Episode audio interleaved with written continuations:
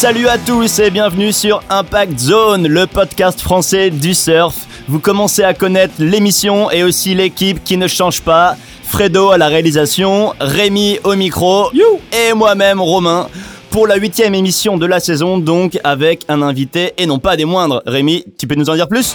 Eh oui, cette fois-ci, c'est Vincent Duvignac, a.k.a. Duvi, Duvi. qui est avec nous. On est super content de t'avoir parmi nous, Duvi. Comment ça va? Salut, mais merci, merci beaucoup à l'équipe de, de m'accueillir dans ce magnifique studio d'Impact Zone. Faut le voir pour le croire.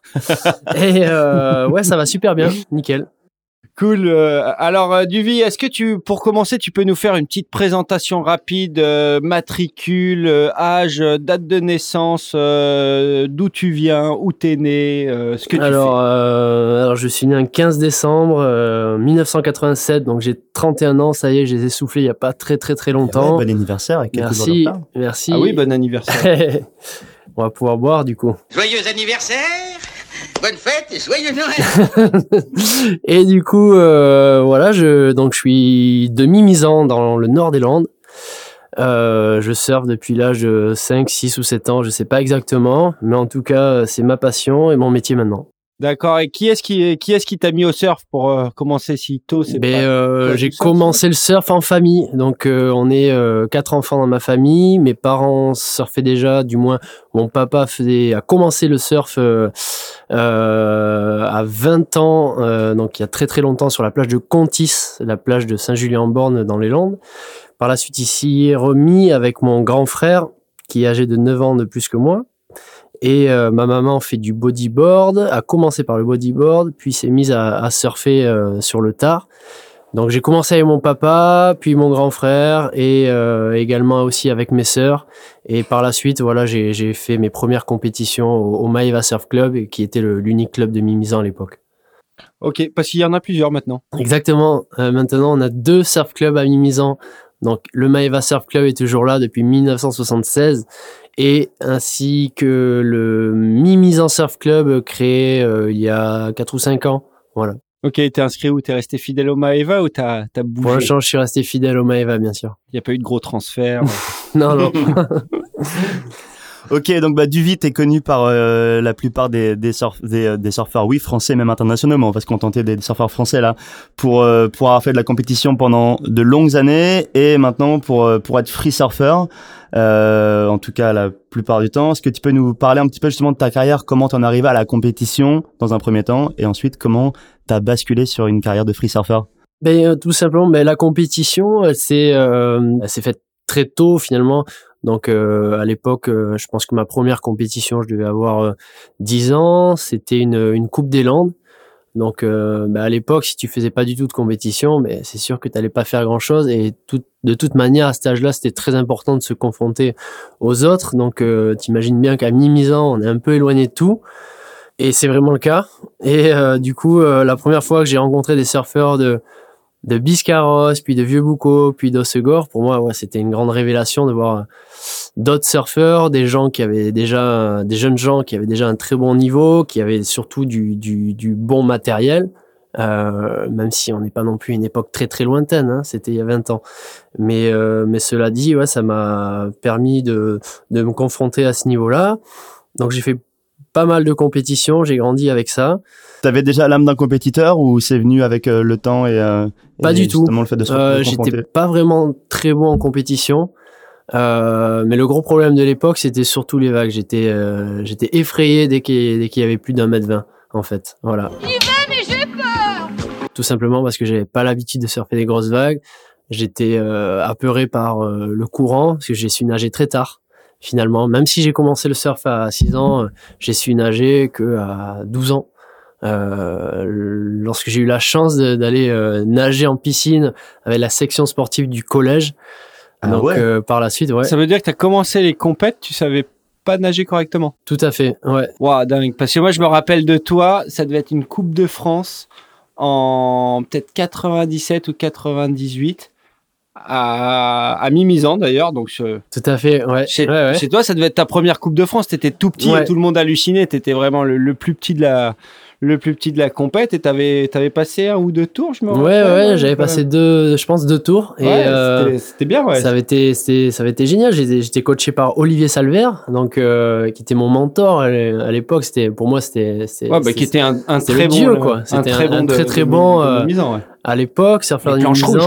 Ouais, et euh, donc qui est installé sur Mimizan maintenant en tant que kiné. Et euh, oui, je me souviens, j'avais fait une série contre Manu Porté. Euh, pareil pour moi, Manu, c'était waouh, c'était c'était c'était une star quoi. C'était une star du surf. Je le voyais dans les magazines. Donc euh, à partir de là, euh, pour un petit garçon qui passait son temps à feuilleter les les surf sessions de son papa et qui regardait euh, toutes ces photos de surfeurs euh, d'Ossegor du Pays Basque, c'était moi je rêvais à travers les magazines vraiment quoi. J'ai grandi avec euh, avec les surf sessions et en feuilletant tout ça et et ouais en, en étant émerveillé par ça quoi. J'ai voilà, je, je regardais pas vraiment les dessins animés, je regardais les, les magazines de surf et, et j'imaginais des, des, vagues et j'imaginais les surfer. Je, je surfais sur mes cahiers d'école, donc ça compte beaucoup, mais encore plus, je poussais le vis encore plus loin, je, je, je plissais les tapis de chez mes parents et avec l'aide d'une petite planche de 3 cm de long, je surfais les vagues, mais pendant des heures, des heures et des heures. Mais t'étais un précurseur parce qu'il y a y a un mec qui fait des films comme ça. Mais moi, j'ai fait ça aussi, ouais. Bon, on l'a tous fait. bah, c'est Ouais. cool, ça c'est euh, c'est une bonne anecdote. Et, euh, et donc, ouais, tu savais pas nager jusqu'à 12 ans. Voilà. Et euh, l'année où j'ai su nager, c'est l'année où j'ai cassé mon leash à une Mai- Maider à Rostegui, donc à une compétition de, de Biarritz, la fameuse Maider à Rostegui de Biarritz, où j'ai cassé mon leash euh, donc le jour de Pâques. Et là, c'est le drame. Donc j'ai dû rentrer à la nage et, et voilà, et me rendre compte que c'était très très important de savoir nager.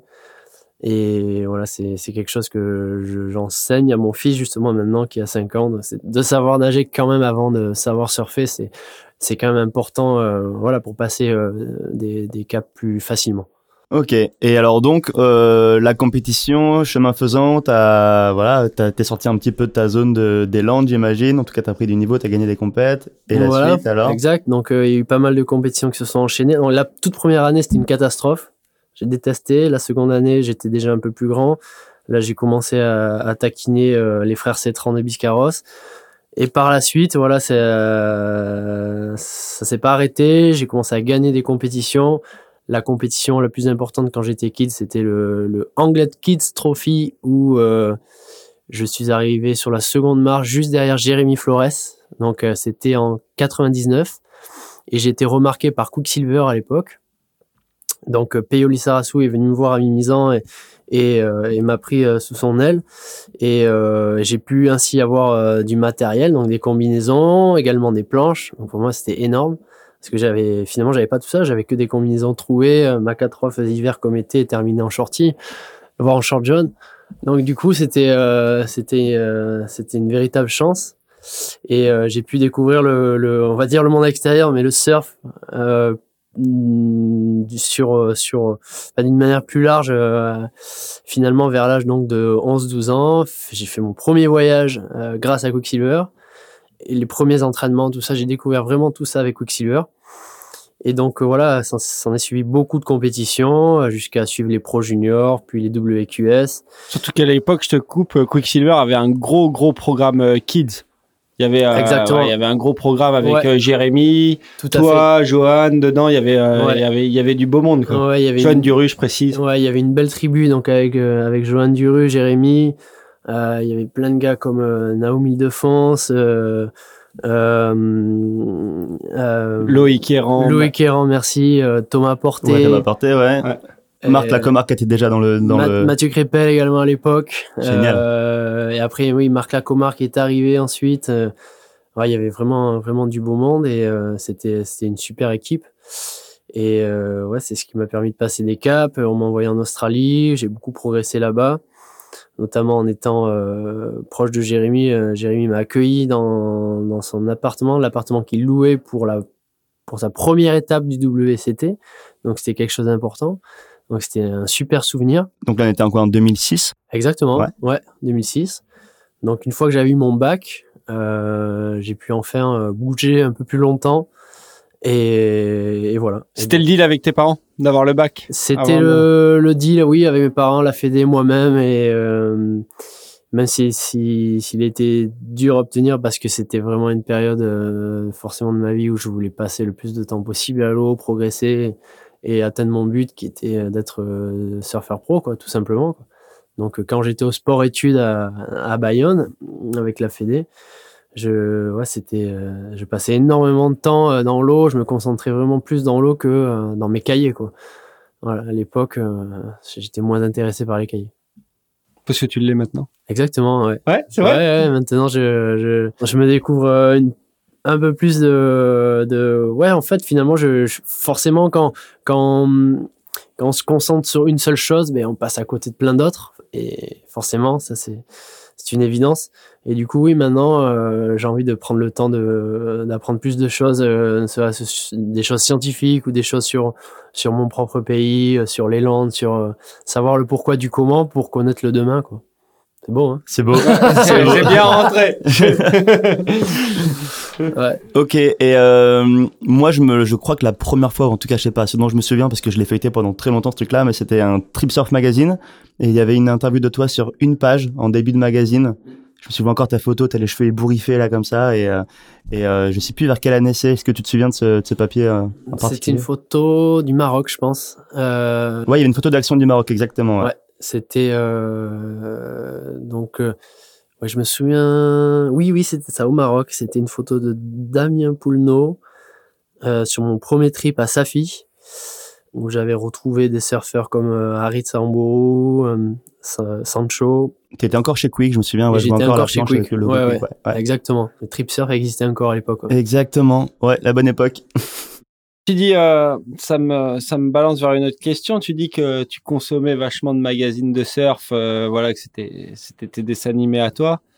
Euh, quelle vision t'as justement maintenant sur le fait qu'il y ait moins de magazines de surf, tout se passe par le digital?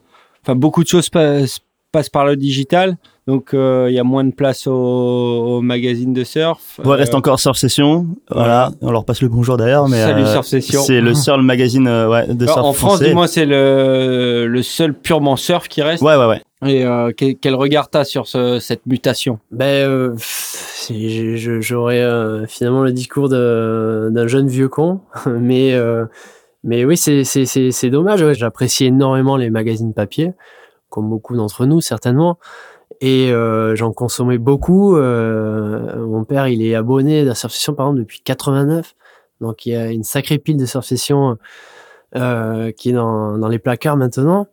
Et c'est vrai qu'avant on apprenait on apprenait beaucoup beaucoup de choses parce qu'on passait plus de temps là-dessus. Voilà, maintenant c'est devenu du consommable comme tout, comme la société, c'est ainsi. Voilà, faut faire avec.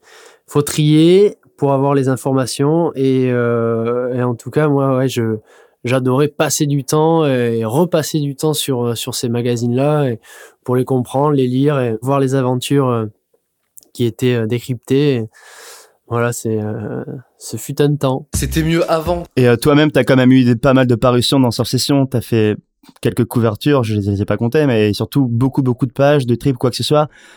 Quel regard tu portais, c'est justement sur le magazine, t'en parlais hyper bien tout à l'heure en disant que voilà, t'as grandi avec, tu lisais, tu le relisais, quand t'as réalisé que c'était toi maintenant qui donnais en fait de la matière à lire aux, aux jeunes surfeurs? Ah, j'étais trop fier. Les mes premières parutions, euh, ah, j'étais trop content. Plus qu'une compète? Plus qu'une victoire en compète? Euh, non, ah quoique, franchement, euh, c'était c'était vraiment important à l'époque. Donc là, on est dans les années, euh, euh, pas si lointain non plus, mais je pense dans les débuts 2000, les premières parutions. Et là, c'était ouais, c'était c'était un trophée. C'est vrai que c'était un véritable trophée d'avoir sa photo.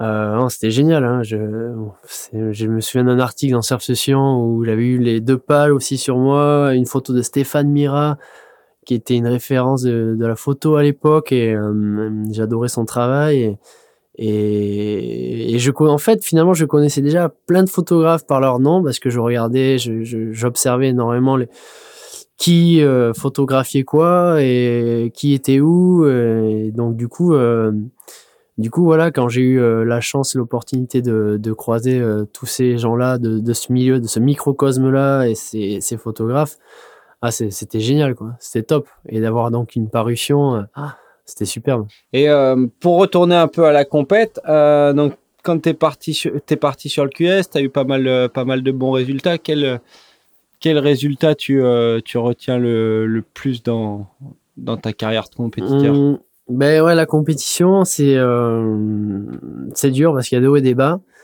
D'ailleurs, il y a souvent plus de bas que de hauts. Il y a, il y a plus de bas que de hauts, forcément, parce que bah, déjà, il y a qu'un il y a qu'un champion au final. Et euh, et euh, donc du coup, ouais, c'est euh, il faut un investissement euh, temps euh, très très important. Il faut être à 200% de son temps, j'ai envie de te dire, pour pour pouvoir percer. L'œil du tigre, mec. Et il faut énormément d'énergie tout au long de l'année et un budget conséquent pour pouvoir y arriver et pas partir euh, voilà avec euh, des mauvaises euh, enfin des mauvaises planches du mauvais matériel voilà faut se donner toutes les chances si on veut réussir donc c'est vraiment pas une chose facile donc pour moi voilà il y a eu parfois des hauts. Donc je repense à Huntington par exemple où j'avais fait neuvième. Mais finalement c'est une neuvième place mais c'est surtout parce que j'en ai un, un, bon souvenir parce que j'avais battu des très bons et surtout des gars que, que j'admirais, des gars comme Michel Bourrez ou Beat Derbidge. Donc ça, c'était un super euh, souvenir pour moi. Mais après, euh, sur d'autres compétitions, euh, comme des championnats d'Europe par équipe avec l'équipe de France aussi, j'ai eu des très bons souvenirs forcément parce que j'en ai gagné deux. Et, euh, et le fait de, de, pouvoir participer à une compétition en équipe, là, ça change complètement la donne. C'est euh, il y a, y a, un esprit euh, d'équipe très très fort, une émulation et qui te qui, te qui te qui te donne complètement des ailes. Mais t'es champion du monde aussi par équipe. Et on est champion du monde par équipe, tout à fait.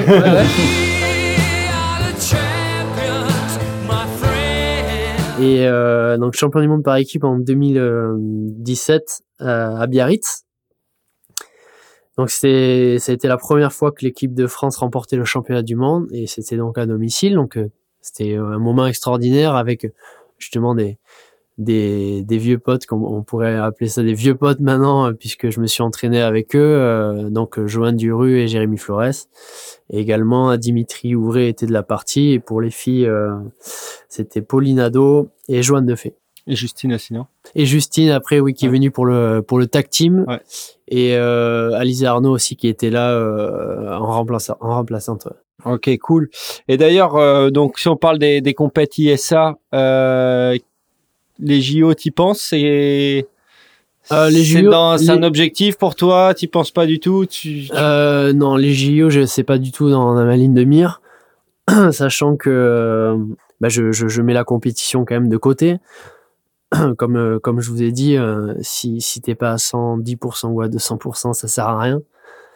Donc là, c'est vraiment pas le cas. Je, je, je peux pas me permettre euh, pour une multiprésent d'être euh, d'être à ce niveau-là et de pouvoir faire que ça. J'ai pas du tout envie de faire passer euh, ma vie professionnelle avant ma vie personnelle.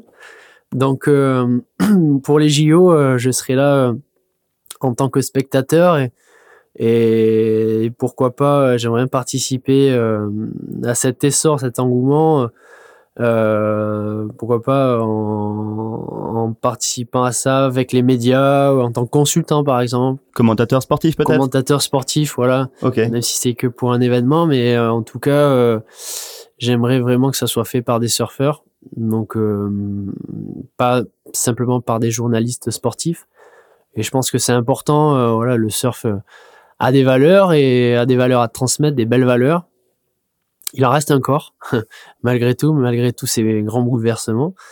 Mais euh, voilà, on, on, verra ce qui, ce qu'il adviendra. Mais j'espère, euh, j'espère qu'on pourra tous euh, en profiter et surtout que les surfeurs seront de la partie. Bah, avec quelle équipe de France t'aimerais bien voir? Excuse-moi, Rémi. Euh, ouais, quelle, quelle équipe de France t'aimerais bien voir du coup pour les JO Quelle équipe donc j'aimerais voir Ouais, l'équipe de France ouais, idéale il y a deux, deux, deux filles, deux mecs. T'aimerais voir qui dedans? Ouais, c'est dur à dire. Hein. Parce que euh, des oui voilà, je vais me faire des ennemis. Non, mais surtout euh, on a on a plein de, de, de, très bons surfeurs et des très bons surfeurs en devenir pour ces deux prochaines années. Mais moi j'adore euh, j'adore Jorgan par exemple. J'adore Joa, j'adore Jérémy, j'adore Michel. Donc euh, ils peuvent pas tous rentrer dans la case. Mais euh, mais en tout cas, euh, nos, nos champions français, faut que voilà, faut que ça soit des, des gars humbles et qui se rendent compte de la chance qu'ils ont de participer à un tel événement et, et euh, voilà, qui qui sachent que que tout le monde les regarde, que tous les Français les regardent, donc qu'ils aient euh, cette lucidité là, quoi, en tout cas. Ok. Et du coup, donc pas de JO pour toi, mais t'as quand même un super palmarès. On en a parlé tout à l'heure.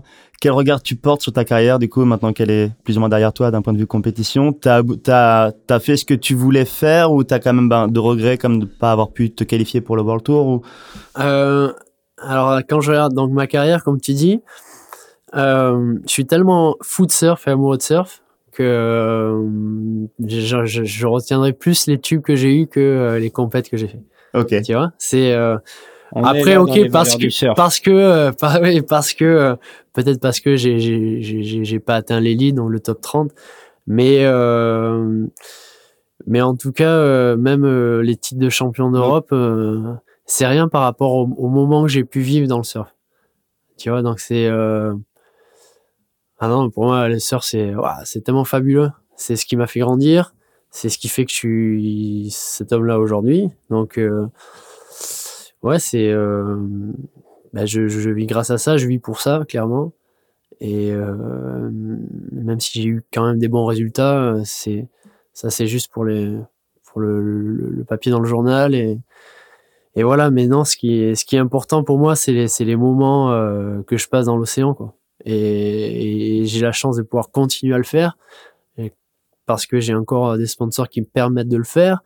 J'ai aussi la chance de pouvoir euh, transmettre mon, savoir et mon expérience. Donc euh, en étant euh, prof de surf aussi. Donc en donnant des cours de surf euh, particuliers ou individuels. Mais ouais, pour moi le, plus important dans ma carrière c'est euh, simplement et purement les bonnes sessions free surf. Les barrels. Les barrels Eh exactement ben justement, j'ai une question pour toi. pour moi, dans ma tête, du vie, c'est égal à barrel. Euh, c'est vrai que t'es de toutes les sessions barrelisantes.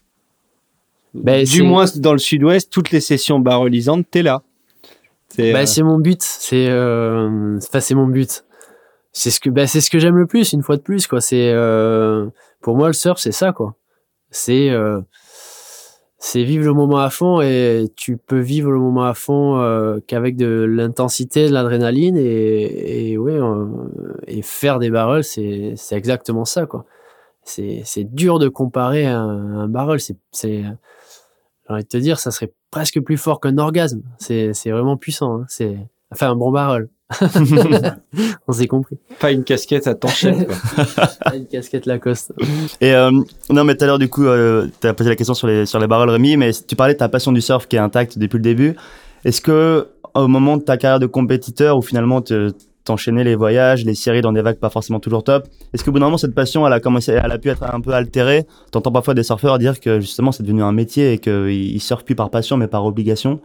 Tu l'as senti ça à un moment? Ouais, exactement. Donc, euh, à un moment donné où je commençais à, à partir euh, à l'autre bout du monde euh, tous les mois avec euh, finalement euh, le seul but d'arriver à d'essayer de faire un résultat sur une compétition, gagner des points. euh, voilà, pas être forcément dans les endroits où je voulais être, même si c'est des endroits très beaux, parce que au final, il faut savoir que c'est, enfin, ça dépend, hein, ça dépend les, les personnes, mais en tout cas pour moi, je l'ai pas forcément bien vécu parce que que la compétition ait eu lieu au Brésil euh, ou en Australie euh, ou en Irlande, tu vois, je vais te dire n'importe quoi, mais c'était pareil parce que je me concentre et, et me focalise sur une compétition, je m'entraîne pour ça, je prépare mon matériel pour ça.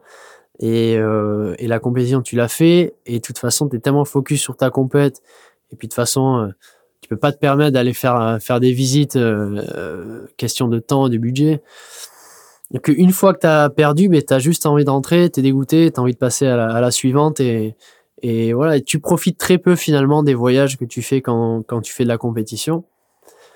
Euh, à moins d'avoir le budget et à moins d'être très bien entouré également. Et voilà, donc euh, non, moi je, je Mais quand bien même les mecs qui ont le budget, t'as as le t'as l'impact émotionnel que si t'as pas gagné, t'as pas envie d'aller visiter Ouais, le ouais. temple hindouiste du, du coin ou euh, Ouais, ou euh, l'église gothique euh, du village. Ouais, j'ai beau être curieux, euh, je pense être trop sensible pour faire de la compétition parce que voilà, c'est il y a l'impact émotionnel qui prend le dessus, voilà, parce qu'il y a qu'un champion, donc il y a beaucoup de défaites. Et donc ouais, faire des compétitions, ça peut être un super kiff quand tu passes des tours, t'as l'impression d'être un, un super boss, et quand tu perds, t'as l'impression d'être la plus grosse merde du monde, donc parce que t'as fait des erreurs de débutant souvent, c'est souvent le cas. Euh, voilà, ou alors quand tu perds euh, à très peu de points et que qu'il y a eu euh, une erreur de jugement ou quoi, euh, ça arrive évidemment. Euh, ça c'est c'est très dur, hein, c'est super dur à encaisser quoi. Et tu vois par exemple cette année j'ai fait j'ai participé à deux trois compétitions, ça a pas marché et je me suis retrouvé tu vois à 30 ans dans un état lamentable après avoir perdu une compétition. Je me suis dit non là c'est pas possible, pas possible. Donc du coup voilà c'est là j'ai essayé de, prendre plus de recul par rapport à ça et, et je sais que les prochaines compétitions je vais les aborder euh, en, étant beaucoup plus zen. Ça a été le cas avec le dernier championnat de France où vraiment j'y suis allé euh, zen. C'était à la gravière, je voulais juste surfer la gravière. J'ai perdu. Bon il se trouve que il y a eu des des paramètres assez assez bizarres originaux. Bon parce qu'il y a pas de score, on n'entend rien, c'est bizarre, il y a du brouillard. Mais j'ai perdu, ça m'a fait presque ni chaud ni froid. Voilà, je, je voulais juste participer. Je sais que j'ai donné le meilleur de moi-même. Voilà, mais c'est hyper important de- d'essayer de bien faire. Et euh, et voilà quoi. Mais la compétition, ouais, c'est ingrat. Et du coup, euh, bah, c'est vrai que depuis euh, même plusieurs années, même tu, tu, même quand tu étais encore à fond dans la compète, tu brillais plus en free surf. Là, tu, es, tu pars vraiment sur, sur un optique free surf, bonne vague, barrel, bonnes images. Ouais, donc voilà, quand je faisais quand je faisais la compétition, je je lâchais pas le free surf parce que déjà euh, à cette époque-là, je parle d'il y a 5 6 7 ans, j'avais déjà remarqué que les mecs qui étaient euh, cantonnés à, à faire seulement de la compétition, ils n'avaient qu'une image de compétiteur. Et euh, enfin vous le savez très bien euh, comme moi que en surf, l'image est très importante pour un pour un sponsor pour avoir et pour attirer des sponsors. Donc j'ai essayé de prendre du recul et analyser tout cela. Et je voyais, voilà, les mecs qui faisaient que la compète, ils avaient qu'une image de compète, de compétiteur, pardon. Donc s'ils performaient pas, ben ils étaient rien quoi. On a, c'est, c'est pas des gars qu'on avait envie de voir dans des clips vidéo ou quoi. Donc du coup, euh, ça n'a pas été compliqué pour moi parce que j'aimais la j'aimais le surf euh, de base, donc euh, le free surf. Donc pour moi, faire euh, du free surf et être au bon endroit au, bon moment, euh, ça m'a ça m'a aidé et j'ai réussi à sauver les meubles puisqu'à 31 ans, j'arrive à avoir encore des, des contrats de sponsoring uniquement euh, en tant que free surfer. Qui dit free surf dit évidemment vidéo. Des vidéos, t'en as fait un bon paquet. T'en as sans doute regardé plein aussi à l'époque des magazines. T'as connu les, les VHS et les DVD. Euh, on enchaîne maintenant la première coupure musicale avec un morceau de la vidéo Stranger Than Fiction de Taylor Steele. Tu connais? bien. Ouais, ouais, exact. Ok, et donc le morceau, c'est celui de la part de Dane Reynolds, c'est les Yeah Yeah Yeahs, Kiss Kiss, et on se retrouve tout de suite après. Green hours,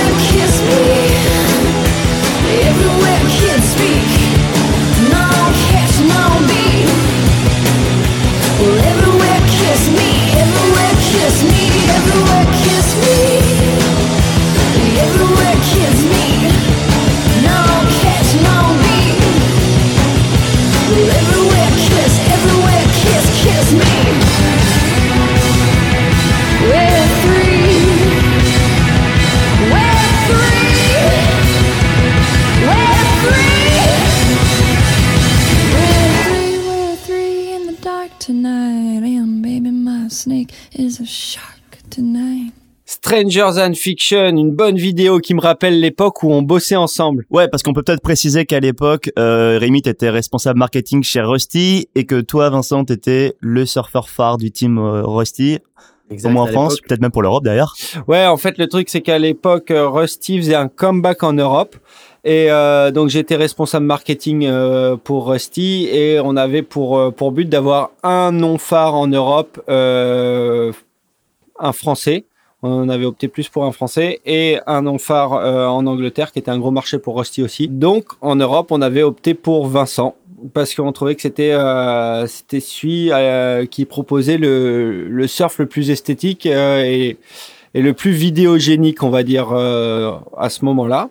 Et, donc, ben, on lui avait proposé un contrat. Justement, il était chez Quick à l'époque, donc c'était une grosse, une grosse décision pour Vincent de, de bouger, je pense. Ouais, ouais, complètement. C'était, euh, bah, fallait peser le pour et le contre. Euh, j'ai quitté la famille Quicksilver, donc à cette époque-là, c'était tout nouveau. Euh, donc Rusty revenait, comme tu as dit, en, Europe. Mais finalement, voilà, j'ai choisi euh, cette nouvelle aventure avec Rémi, donc euh, qui est devenu mon, mon team manager à l'époque.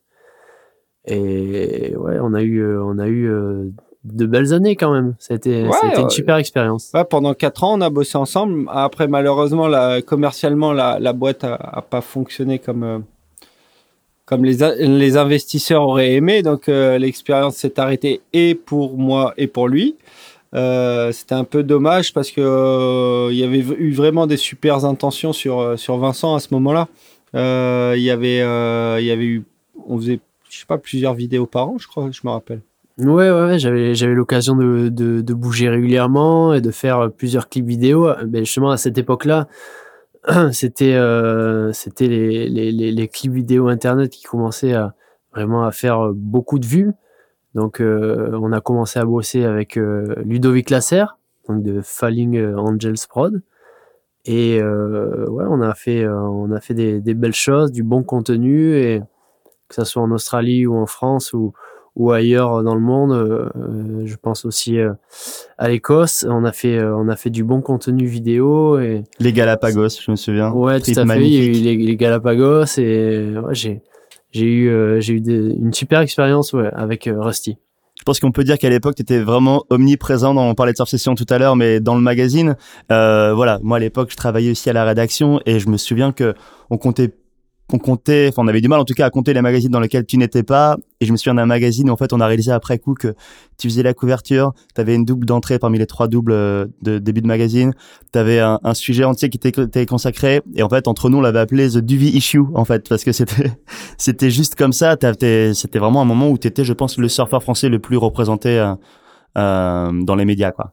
Ouais, mais ouais, je, je- j'avais de bonnes opportunités, je me bougeais beaucoup et forcément grâce à, à l'aide euh, précieuse de Rusty à l'époque, de Rémi et de Rusty. Et, euh, et en effet, du coup, voilà, les médias jouaient le jeu.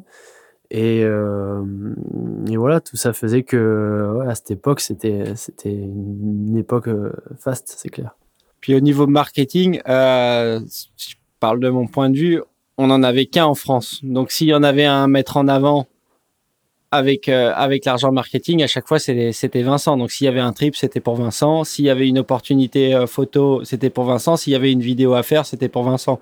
Donc euh, c'est vrai que bah ça ça partage moins le gâteau plutôt que quand tu es dans un team avec avec plein d'autres d'autres surfeurs hyper bons, bah faut quand tu es team manager, faut aussi partager les, sûr. les, les budgets et la création de contenu. Là, euh, tout, tout le budget création de contenu destiné à l'Europe du Sud était pour Vincent. Ouais, ouais, ouais.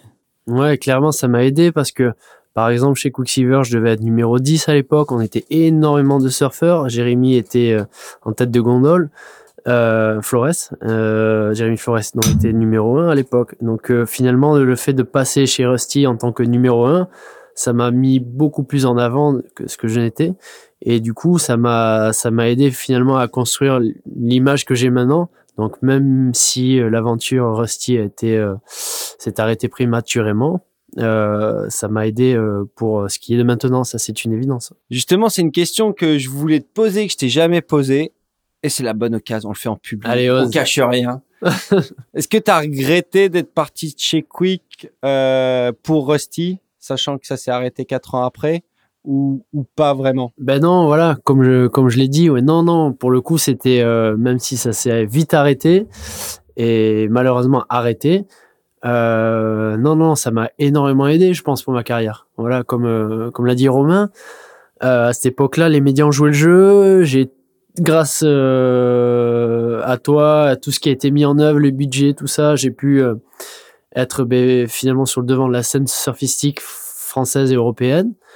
Euh, donc du coup, oui, ça m'a ça m'a mis bien en avant et, et ouais, j'ai pu euh, j'ai pu faire plein de choses que que je pouvais pas faire avant et et, et tout en gardant de la liberté et surtout en pouvant m'exprimer euh, dans mon free surf, ne pas rester euh, collé et cantonné à la compétition seulement. Et du coup, voilà, c'est ça ça m'a aidé euh, à créer cette image. Je me souviens qu'on s'était croisés, je crois que c'était l'hiver 2011 à Hawaï, où là du coup ça donnait euh, ben, l'accès à la maison, la team house que tu partageais avec euh, Josh Kerr, Jay Davis ou des, des grands gars comme ça. Et, on voyait ouais, que t'étais quand même quelqu'un, t'étais pas juste euh, en train de dormir euh, dormir par terre comme dans d'autres teams, le petit rider européen qui débarque. euh, T'avais t'avais ta place en tout cas dans la maison quoi. Ouais, Ça, en ça plus, marqué, ouais, cette- année-là, en 2011, où on s'est croisés, justement, c'était euh, ma première pat- participation euh, à la Triple Crown. Enfin, du moins à, à Aliva et Sunset, donc euh, les deux grosses épreuves WQS de, de fin d'année. Et euh, donc j'étais accueilli dans la maison Rusty International et c'était ouais, c'était une chance euh, immense d'être avec euh, des gars comme euh, Josh Kerr ou Jay Davis et euh, de partager leur quotidien, même leurs entraînements, leur routine, leurs leur sessions, leurs sessions free surf. Et en plus à ces compétitions-là, ça s'était plutôt bien passé, euh, puisqu'à chaque fois j'avais passé deux tours en gagnant ma série et dans des conditions pas évidentes. Je repense euh, notamment à Sunset où ça avait été très très gros. Et euh, donc c'est oui, c'était une bonne expérience. Et donc une expérience qui s'est terminée prématurément, on l'a dit tout à l'heure, euh, avec euh, ben, la, la, la fin de Rusty en Europe. Et euh, pour toi, le début d'une quand même d'un long moment à la recherche d'un autre gros sponsor. Euh, comment t'as vécu cette période avec du recul? Ben, ça a été, euh, en effet, ça a, ça a été super compliqué par la suite. Donc, euh, donc Rusty met la clé sous la porte. Je me retrouve sans sponsor majeur, voire même sans sponsor du tout, même à cette époque-là. Et euh, du coup, voilà, pour poursuivre mon rêve et euh, et euh, et pouvoir continuer à faire euh, des compétitions, à être présent euh, sur les sur même les sessions free surf tout ça il faut il me faut absolument des financements donc euh, ben là euh, j'ai été obligé de commencer à à justement à restreindre mes déplacements à faire peu de compétitions mais vraiment euh, me focaliser sur les plus importantes les plus judicieuses du moins à faire et du coup j'ai vendu pas mal de matériel donc j'ai vendu euh, des combinaisons j'ai ven- j'ai vendu euh, ma pirogue que j'avais à l'époque j'avais une belle pirogue donc j'ai dû vendre et du coup, ça m'a permis de participer à, à deux compétitions. Et euh, non, ouais, c'était, euh, ça a été, euh, ça n'a pas été vraiment facile, en effet, par la suite. Ça a duré combien de temps? Ça a duré euh, vraiment euh, un an et demi. Euh, ensuite, j'ai eu la chance d'être approché par la marque Freaky Toys, donc qui est une marque de planches vendéenne. Donc, du coup, euh, Fred, euh, donc de, de la marque de Freaky Toys, est venu me voir. Donc, euh, Fred bosse pour la marque, euh, enfin pour le regroupement euh, MOS, Ministry of Surfing, et il voulait développer ses planches Freaky Toys. Il est venu vers moi, il m'a proposé un deal. Et ce qui m'a permis justement de, de repartir avec un petit budget sur les compétitions. Et ouais, je, je lui dois beaucoup parce que c'était vraiment une période. Donc, c'était 2013 à peu près où justement c'était bah, c'était un peu le moment où je, commençais à me poser des questions euh, avec ma femme à l'époque pour savoir ce que j'allais faire. Donc euh, en parallèle, euh, parallèlement à ça, j'ai passé mon BE surf, mon, BP, mon brevet professionnel de surf, donc pour pouvoir enseigner le surf. Donc j'ai passé ce brevet-là en formation accélérée sur sur plusieurs mois pour bah, pour pouvoir avoir un plan B d'urgence. Suite à ça, euh, j'ai été euh, j'ai été sponsorisé en footwear, donc que les chaussures euh, par Riff. puis ensuite, une ou deux années plus tard, en sponsor principal, c'était Riff. Euh, et encore peu de temps, c'est-à-dire il y a trois ans de ça, donc en 2015, euh, j'ai signé chez euh, Rip Curl. Voilà, où on a pu commencer une nouvelle, belle, très belle aventure même, qui se D'ailleurs, ça, poursuit. ça, ça te va bien, je trouve, comme sponsor, quand on te voit un peu sillonner euh, toute, euh, toute la côte landaise euh, pour, euh, pour chercher, chercher le bon banc de sable et les bonnes conditions. C'est c'est bien approprié, The Search, pour toi. Ouais, ouais, mais je pense que j'adore, j'adore la philosophie de cette marque. Donc c'est une marque de produits techniques et leur, donc leur philosophie via le search, c'est vraiment voilà la recherche de la vague parfaite et euh, justement passer du temps à chercher ça. Et de toute façon, ouais, là où j'habite, je suis obligé de faire ce genre de, de choses. Je peux pas me restreindre à surfer devant chez moi parce que 95% du temps c'est pourri, donc je suis obligé de chercher quelque chose ailleurs. Et voilà, les Landes, c'est euh, c'est 106 km de plage, donc il faut sans cesse bouger pour trouver les meilleurs spots. Et du coup, euh, ben, euh, sans forcer la chose, euh, j'ai été, j'ai adopté et j'a- j'adoptais déjà la philosophie du search. Donc euh, oui, je pense que c'est une marque qui me correspond bien. Et d'ailleurs, dès la première année, euh, j'ai eu pas mal de retours de, de surfeurs qui pensaient que j'étais chez, Rusty- chez Rip Curl, pardon, depuis un bon moment.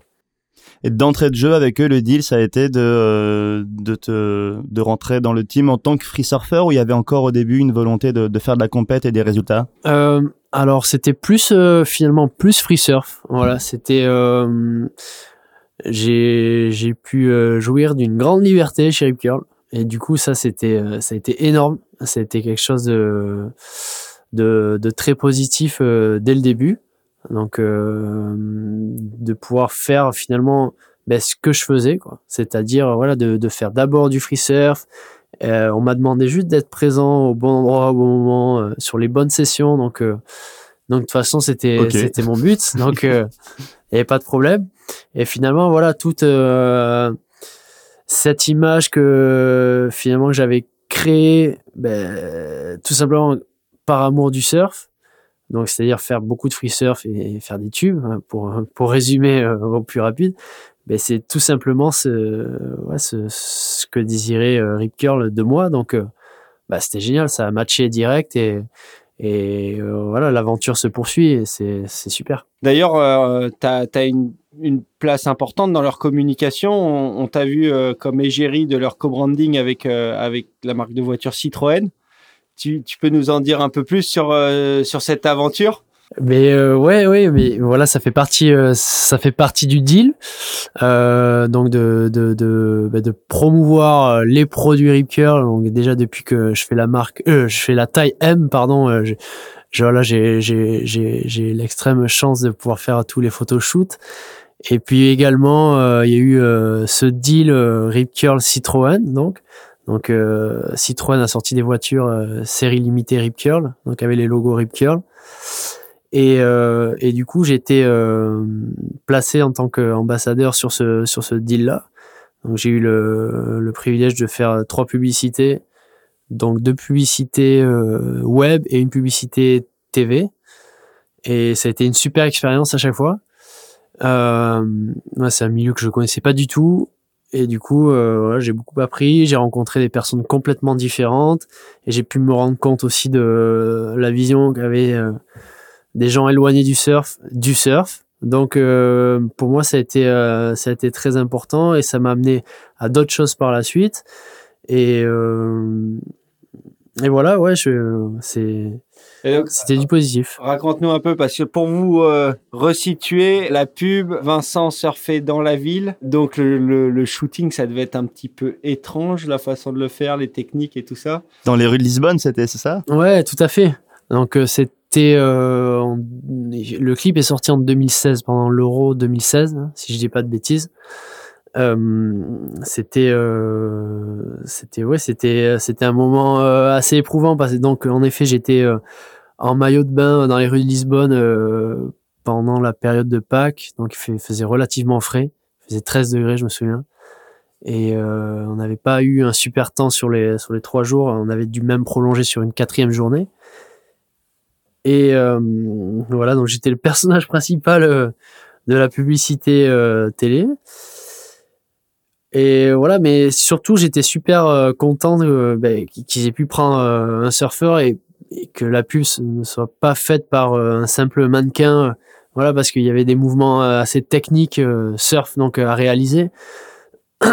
et euh, et grâce à, notamment l'assistant du réalisateur euh, qui s'appelle Arthur Parat, qui était stagiaire à l'époque et qui maintenant euh, est employé euh, par la par la boîte de production, je pense. Euh, grâce à lui, parce que lui surfait déjà, on a pu vraiment euh, euh, se rapprocher de des, des vrais euh, gestes surf, du moins pour pouvoir faire tous ces mouvements et pouvoir faire toutes ces, prises vue de ces prises de vue en étant vraiment au plus proche de la réalité. Voilà, c'était chouette. Ouais, et ils écoutaient ou c'était compliqué euh, le dialogue entre surfeurs et gens du. Non, ils étaient, ils étaient grand vraiment, ils, étaient vraiment à l'écoute parce qu'ils avaient, euh, enfin le le réal euh, Romain Laurent, c'est euh, si, si vous avez l'occasion de taper sur Google Romain Laurent, euh, il fait des choses euh, assez décalées et vraiment extraordinaires. Euh, c'est pas quelque chose qui me passionnait avant, mais depuis que j'ai rencontré ce genre de personnes, c'est euh, waouh, ça vaut le détour, c'est chouette vraiment. Et euh, du coup, c'est des gens en fait, ils ont, ils sont humbles et euh, de toute façon, c'est dans le sport ou dans tout le reste. Si on a de l'humilité et, qu'on est observateur, euh, on ne peut que réussir quoi. Et là, il se trouve que pour ce tournage-là, ben, c'était composé de gens comme ça. Et, du coup, ça a été ça a été un succès, je pense. Ça a été une des pubs les plus les mieux réalisées. Et, et en tout cas, j'ai pris un plaisir immense, même si j'y connaissais rien et j'ai pas trouvé euh, du tout le temps long. Et, j'ai beaucoup appris et, et je me suis beaucoup amusé. Ils t'ont donné une voiture? J'espère très bientôt. J'espère très bientôt. C'est bien. Ouais, j'espère très bientôt. Bon, et pour ceux qui n'auront pas vu la pub, on fera comme à chaque fois euh, le nécessaire et on mettra le lien dans la description de l'épisode pour que vous alliez voir euh, Vincent flotter dans les rues de, dans les airs des rues de Lisbonne avec sa planche.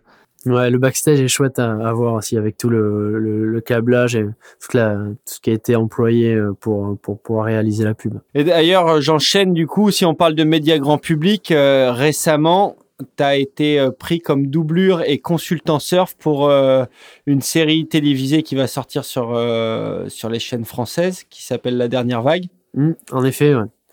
Et c'était, euh, voilà, c'est suite euh, justement à, à une dernière pub Citroën. Donc le, le, le, le- chef de la régie euh, m'a contacté parce que voilà, il a été aussi euh, employé pour euh, pour ce tournage-là. Donc c'est une série euh, TV destinée à, à France 2 pour euh, le printemps prochain qui s'appelle La Dernière Vague. Donc c'est six épisodes de 52 minutes, donc c'est quelque chose vraiment de conséquent. Et euh, finalement j'avais trois casquettes sur ce tournage-là. Donc donc j'ai été conseiller surf. Euh, également, j'ai fait euh, doublure euh, surf. Également, j'ai été chargé euh, avec euh, Arnaud Binard, donc qui était acteur aussi dans le film, Et excellent trous. surfeur. et très très bon surfeur également, ouais. de trouver euh, de trouver les doublures euh, adéquates pour, euh, pour pour ce tournage. Et qui sont du coup alors, on peut les citer ou pas? Les doublures, Ouais. euh, alors, mais il y a des mais ouais, non, les doublures elles sont c'est c'est c'est pas euh, c'est c'est pas des c'est pas forcément des bons surfeurs quoi. C'est, D'accord, ok, euh, ok. Voilà, c'est juste des gens qui vont aller dans l'eau et, et qui vont arriver à surfer quoi. Ok. Toi, tu es la doublure du personnage euh, principal, Ouais. c'est ça? Ouais, du coup, le personnage, enfin non, le, le surfeur principal est censé être vice-champion du monde. Donc euh, voilà, Oh, pression. Voilà, grosse pression. Donc, J'ai l'honneur de faire euh, la doublure. Et c'est quoi le synopsis de la, de la série en quelques mots? Alors, euh, pour raccourcir, euh, donc c'est un, un événement de surf euh, qui est organisé. Euh, on a une quinzaine de surfeurs qui vont aller se mettre à l'eau en même temps. Et là, on a, on a un nuage euh, étrange type Arcus qui apparaît et qui va faire disparaître nos surfeurs. Et ils vont réapparaître à l'épisode suivant avec avec euh, pas des pouvoirs magiques, mais euh, du moins des, euh, des des des choses étranges vont arriver euh, par la suite. Voilà, donc c'est euh, Un peu science-fiction quand même. c'est ouais, tout à fait. C'est euh, c'est du fantastique.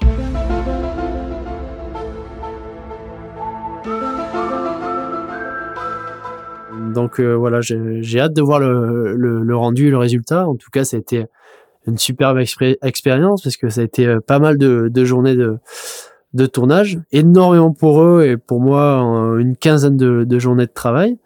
Donc c'était euh, c'était vraiment chouette d'accompagner euh, ces gens-là et de leur faire découvrir le surf. Pour la plupart, ça a été chouette de, de coacher et d'entraîner les les les acteurs donc à surfer.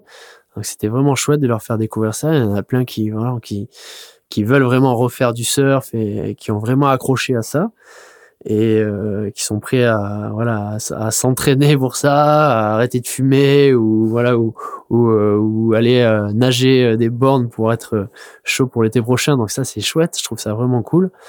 Et euh, voilà, j'ai été amené à monter sur Paris pour faire pour tourner des scènes dans- un bassin, dans une fosse de 7 mètres de profondeur. Voilà pour réaliser des plans où entre autres on est happé par le nuage, on se fait on s'est bazardé au fond de l'eau. euh, donc c'était euh, ouais, c'était c'était vraiment incroyable comme expérience. Super. Ok, et c'était, euh, enfin, le tournage a eu lieu où et quand? Donc le tournage a eu lieu euh, sur la plage de l'Especier. Donc c'est la plage, c'est une plage excentrée euh, au sud de Mimizan, à 5 km au sud de Mimizan. Donc c'est toujours la commune de Mimizan. Et euh, elle se situe donc, enfin notre école de surf, l'école que nous avons avec mon frère, est située sur cette belle plage de l'Especier. Donc il y a, rien autour, il y a vraiment rien, c'est loin de tout. euh, même le réseau téléphonique ne passe pas. Et euh, du coup, beaucoup de scènes se sont passées là, toutes les scènes aquatiques. Et euh, donc le tournage a eu lieu entre donc Contis, donc sur la commune de Saint-Julien-en-Borne, toujours dans les Landes. Et, voilà, voilà, principalement. Et donc le, le camp de base, c'était ton école de surf pour pour ce tournage? Ouais, tout à fait. Donc euh, sur la plage de l'Especier où on avait encore euh, tout le matériel, même si on était au mois de septembre. Euh, donc du coup, voilà, les, les acteurs, euh, acteurs élèves se, se changeaient à la cabane et, et on allait, euh, on allait profiter des vagues juste devant la cabane et, les cours de surf se faisaient là. Et donc j'ai vu que tu faisais donc tu fais des cours de surf traditionnels et, tu fais aussi pas mal de, de stages de perfectionnement. Donc Ouais, alors j'ai commencé avec les stages perfectionnement. Donc euh, ça fait trois ans que je fais des stages à quatre personnes maximum, où j'essaie justement de, de les filmer, euh, de leur donner un maximum de conseils et euh, avant d'aller à l'eau, pendant, après aussi. Euh, éventuellement, je fais des séances de stretching, tout ça. Je leur parle aussi du métier de surfeur pro. Euh, donc voilà, c'est des stages que je fais sur une semaine depuis trois ans et je vais en relancer pour 2019 pour la saison 2019. Et en plus de ça, voilà, depuis deux ans, je suis associé avec mon frère sur l'école de surf de l'Especier pour faire des cours aussi plus classiques, donc des cours, euh, des cours collectifs. groupe de 8. Ouais, voilà, groupe de 8 maximum. Et euh, voilà, du coup, je, c'est quelque chose vraiment que je que j'aime faire. Voilà, de autant euh, vraiment apprendre le surf à, un débutant pur et dur euh, qui vient euh, qui vient en tant que vac- va- vacancier ou à, à quelqu'un qui veut se perfectionner, euh, qui surfe déjà depuis une dizaine d'années. C'est non, c'est chouette, c'est chouette à faire. J'aime beaucoup. Parfait. Et ça marche bien, t'es content? Je, je suis très content. ouais. Pour l'instant, euh, je le fais que sur la saison estivale, que vraiment euh, les mi-juin, juillet, août. Mais par la suite, voilà, c'est quelque chose que je vais développer. Euh, j'ai, déjà des petites idées pour apporter un petit plus sur euh, sur les pro- prochaines saisons. Comment tu fais quand il y a des super vagues et que t'as court Qu'est-ce qui prend le dessus? Euh, ça, ça c'est le, le plus gros dilemme de, de, de la saison. c'est l'enfer. Hum, Ici, c'est l'enfer. Euh, je touche du bois pour l'instant. Les plus belles sessions euh, qu'on a eues pendant pendant l'été, j'étais j'étais en cours avec mes élèves qui savaient déjà surfer. Donc là, ça allait. non, non, mais sinon c'est relativement rare quand même. Sinon tu leur dis asseyez-vous sur Ouais. la plage, regardez-moi faire. Prenez une vraie leçon, hop. non, de toute manière, voilà, si vraiment les conditions euh, elles valent le coup, j'arrive à organiser mon emploi du temps. Et puis de toute manière, si ça vaut le coup euh, pour moi, ben, euh, finalement, c'est ça va être compliqué pour mes élèves. Si c'est vraiment très creux qu'il y a des tubes, ben, voilà, j'ai, j'ai- pour l'instant, euh, j'espère que euh, ça pourrait se vérifier bientôt. Mais pour l'instant, oui, j'ai pas encore des élèves qui vont aller se, caler des tubes avec moi, mais euh, mais ça ne saurait tarder. Ok, et donc, mine de rien, entre, entre ça, tes activités de consultant vidéo euh, et, euh, euh, free surfer, ça fait quand même un emploi du temps qui est plutôt chargé. Bah euh, oui, il y a toujours des choses à faire, hein, c'est sûr, mais après voilà, j'arrive quand même à avoir un temps relativement libre, du temps libre pour pour mon petit garçon, pour profiter de lui, ça c'est c'est la base maintenant de de mon train de vie. Et voilà, j'ai envie de développer aussi, ça me laisse du temps aussi pour développer les les le plan B, euh, donc qui est- pour ce qui est euh, cours de surf. Ok. Et euh, t'alimentes euh, plutôt régulièrement et plutôt très très bien tes réseaux sociaux. On sait qu'aujourd'hui c'est une partie incontournable de. Euh, venant de toi, merci. non non mais. non non mais voilà. tu, pour ceux qui te suivent pas, ben franchement on leur conseille de le faire très rapidement parce que tu tu tu publies très très régulièrement des, des vidéos de toi dans, en POV surtout euh, avec ta GoPro te mettant des, des tubes euh, hallucinants en solo quelque part dans les langues on sait Mhm, jamais ouais. vraiment où c'est ça fait partie du mystère Euh, Ouais, comment tu travailles cette chose là et comment en fait est-ce que Rip Curl te demande ou tes autres sponsors te demandent de le faire Euh, quel est Mais, euh, le deal exactement mais à l'heure d'aujourd'hui, c'est évident que dans tous les contrats de sponsoring, voilà, il y a, y, a, y, a, y a plusieurs lignes sur les réseaux sociaux. Donc, on est obligé de passer par là. On est obligé de, de se construire une image sur les réseaux sociaux. Moi, j'essaie de me construire l'image qui me correspond le, le mieux, c'est-à-dire ben, un surfeur. Point. Euh, voilà, je, j'ai, quand je regarde mes statistiques, je suis, je suis plutôt satisfait, satisfait puisque j'ai, j'ai beaucoup de surfeurs qui me suivent. Voilà, il y a- forcément, il y a, je crois j'ai 75% de, de, d'hommes qui me suivent pour, euh, pour 25% de femmes. Donc, ça veut dire quand même que, enfin, je Mais sais, pas assez à poil, ça. je, voilà, voilà. Donc je sais que je, je communique pas euh, que sur le physique, je communique vraiment sur le surf.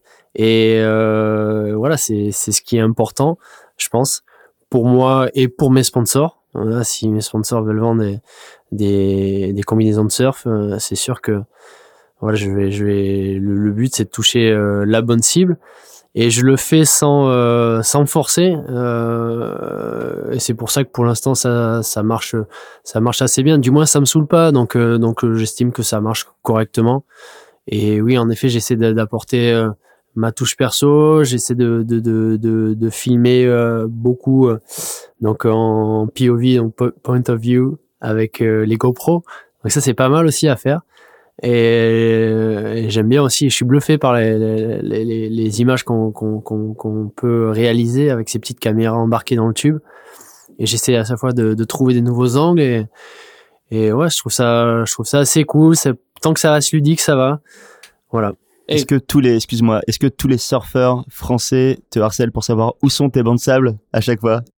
Ouais, mais bah, souvent on me demande en effet euh, où je surfe euh, et on me demande euh, ouais, où sont les bancs de sable et mais ouais c'est euh, mais j'avoue que je passe pas mal de temps. Parfois j'ai beaucoup de chance, je, je cherche pas forcément, mais mais pour la plupart du temps je, je passe pas mal de temps à chercher et de toute manière en, en tant que surfeur du Nord des Landes j'ai déjà l'habitude de bouger depuis longtemps. Le surfeur de Segor en général ne bouge pas.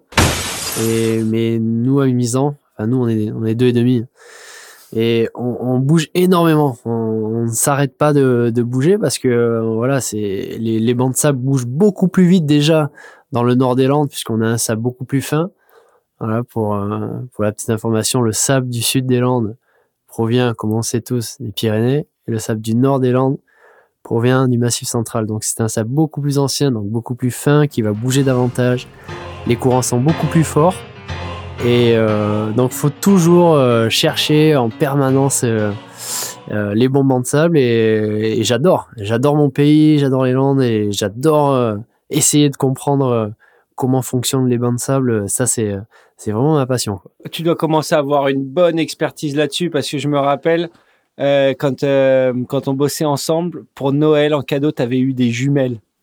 pour checker les, Très bon. pour pour checker les, les bancs de sable, il y avait ton Grave. père qui t'avait offert des jumelles.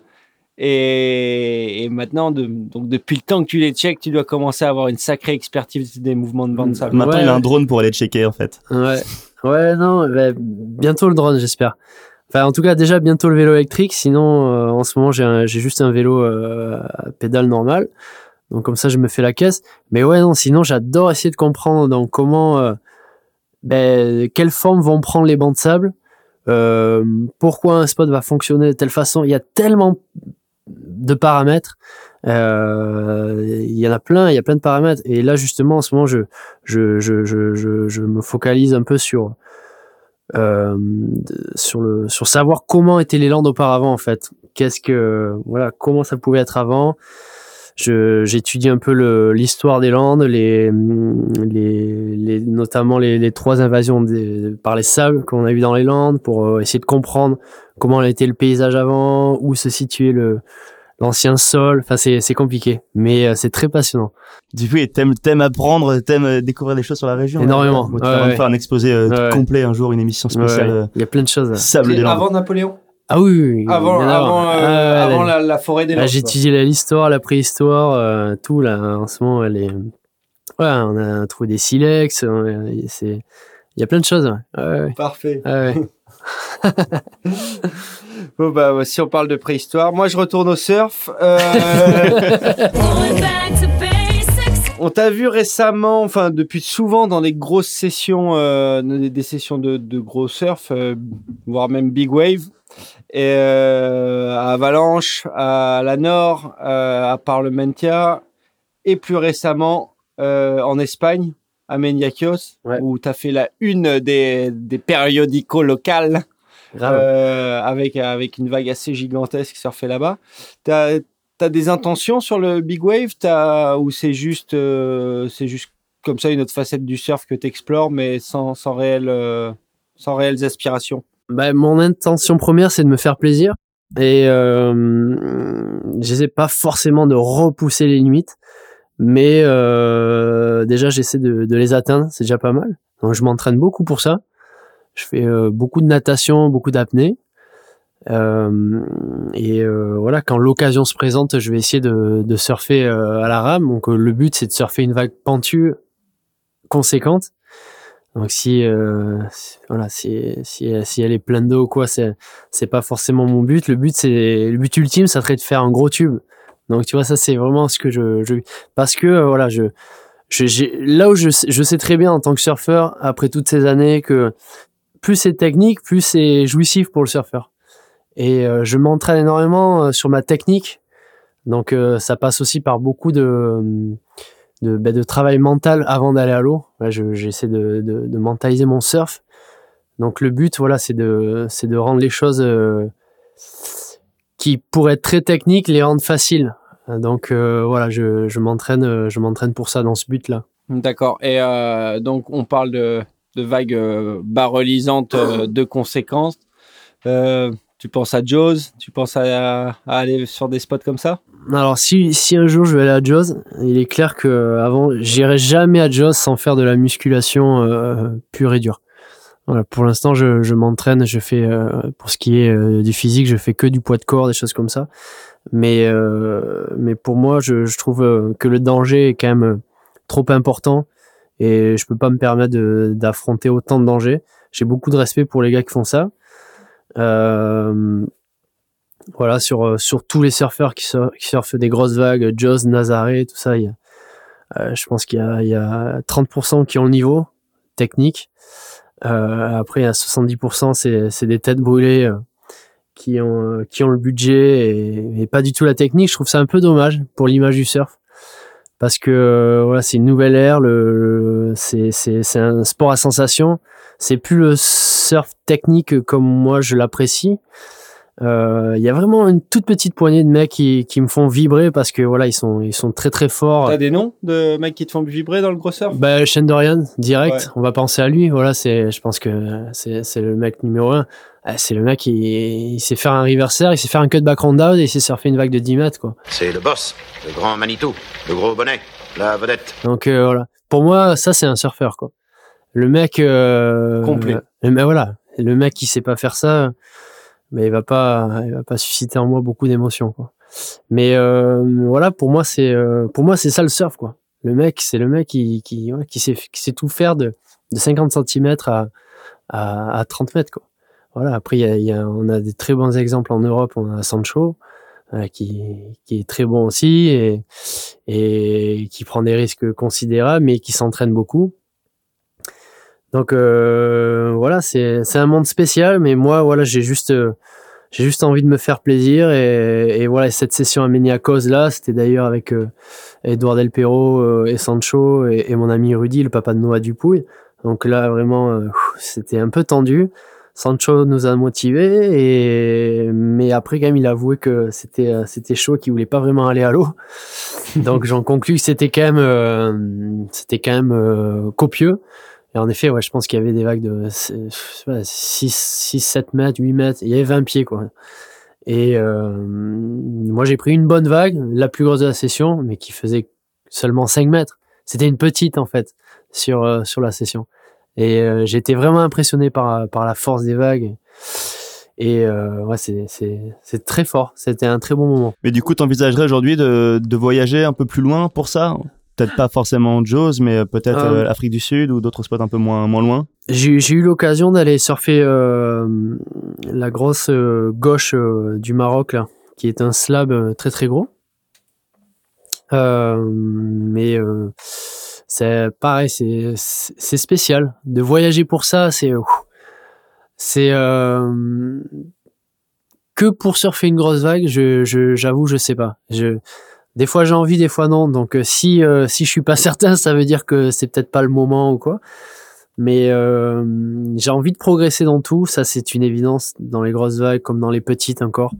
J'arrive à passer des manœuvres, euh, voilà, même si je surfe mm, moins euh, moins des petites vagues pour les compètes, c'est-à-dire moins si, si je surfe moins technique pour les pour les compètes, j'arrive à prendre quand même du plaisir et encore progresser.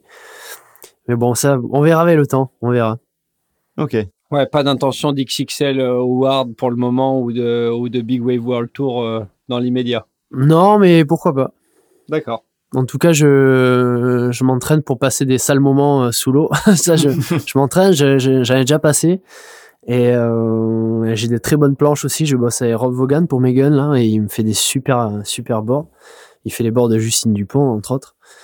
Et euh, donc, euh, on verra. Mais après, voilà, sans forcément euh, euh, bouger d'océan, euh, rien que sur euh, sur sur l'Europe proche et la France, on a de très bons spots de gros et et on a de, de quoi quoi bien bosser quoi. Moi, je m'entraîne énormément en piscine là. Je en ce moment, je suis bien à la rame et déjà voilà, si on a une bonne rame et une bonne apnée, c'est déjà pas mal. Et d'ailleurs, on, on parle de, on parle de matos. Euh, t'es euh, donc matos de, de grosses vagues. T'es, euh, t'es équipé gilet et tout ça ou ouais, Ouais, j'ai eu j'ai un gilet euh, Mickey Picon euh, m'a fait grâce d'un d'un gilet euh, d'un airlift. donc euh, d'un airlift pour les grosses vagues. Euh, voilà, après j'ai j'ai j'ai aussi d'autres gilets euh, en mousse, des impact vestes, des trucs comme ça. Donc ça ouais, c'est hyper important. Ça c'est clair, savoir les utiliser. Et puis surtout le voilà, le plus important c'est toute cette préparation euh, avant d'aller euh, affronter les grosses vagues, savoir quoi faire en cas de problème quoi. Oui, c'est-à-dire que le gilet c'est pas suffisant. C'est pas parce qu'on s'achète un airlift qu'on peut aller charger comme un comme un malade quoi. Exactement. Ouais. Tu vois, moi, je reviens à ça. J'ai, j'ai su nager tard et j'ai, j'ai compris euh, bah, que c'était important de savoir nager euh, pour pouvoir surfer des vagues conséquentes, notamment quand on perd son leash. Donc, c'est pour ça que maintenant, à chaque fois que je vais à l'eau, je, je sais, j'essaie en fait d'analyser euh, tout, quoi, de A à Z euh, ma session. Et j'ai, j'ai, j'ai, je laisse pas de, place à l'inconnu, en fait. Et si on continue sur le matos, je me rappelle quand on bossait ensemble, tu avais déjà eu l'occasion de, diversifier un peu ton quiver, notamment avec des quads, euh, des bad tails que tu avais bien aimé, si je me souviens. Euh, t'es toujours dans ce délire ou t'as des bords très tradis? J'ai vu sur ton Instagram que avais, tu t'étais fait faire un petit twin qui m'avait l'air d'être bien mignon aussi. Ouais. Alors pour ce qui est des ouais, je surfe. euh, ben, globalement, ouais, j'ai, je, je, je surfe sur un, un même rocker. Et ce que j'ai changé, en fait, c'est le poids des planches. Et euh, je bosse sur euh, sur euh, sur trois paramètres. Ouais. La, la forme du tail, le poids de la planche et la forme des rails. Euh, le rocker va sensiblement rester le même. Et en fait, c'est et, et même sur sur des vagues assez conséquentes, je vais utiliser des planches euh, relativement petites, genre 5, 9, 5, 10. mais je vais, euh, je vais prendre des planches euh, on avec du poids, une, euh, Ah, plus lourde. Ne coupe pas plus légère, plus lourde. plus lourde. Ah Ok. oui. Ouais. on, a- on d'accord. avait vu une photo de toi à la Nord, je crois, où c'était une capture d'écran de Ludo Lasser. Je sais pas si c'était une photo. C'est peut-être une photo Ouais. d'il y a quelques années. Ouais, dans un bottom où tu es sur une mini board et il y a, Ouais. il a 3-4 mètres. Ouais, c'est une photo de Paul Duvigneau à l'époque. Euh, il surfait pas la Nord encore. Il était jeune. Il prenait des photos. Et euh, en effet, j'étais sur une board Rusty 6-2. Euh, un jour, ouais, où c'était euh, c'était gros et tous les gars avaient sorti leur gun de 10 pieds et tout. Et moi, je voulais absolument surfer euh, le bol de la Nord parce que c'est c'est c'est le mieux à surfer de toute manière. Et ouais, tout avait bien fonctionné et la houle était tellement propre que euh, voilà, en 6-2, c'était possible de démarrer euh, ce bol là. Et euh, voilà, ça a été le cas récemment aussi. J'ai surfé le bol de la Nord et que le bol de la Nord, mais à une, taille conséquente et, et démarrable en petite planche. Mais c'est très rare en fait quand le bol de la Nord fonctionne. Voilà. Ok. Et au niveau euh, planche un peu alternative, t'es- t'es, euh, tu pars dans ce délire-là. On voit pas mal de free surfers qui font du twin en ce moment.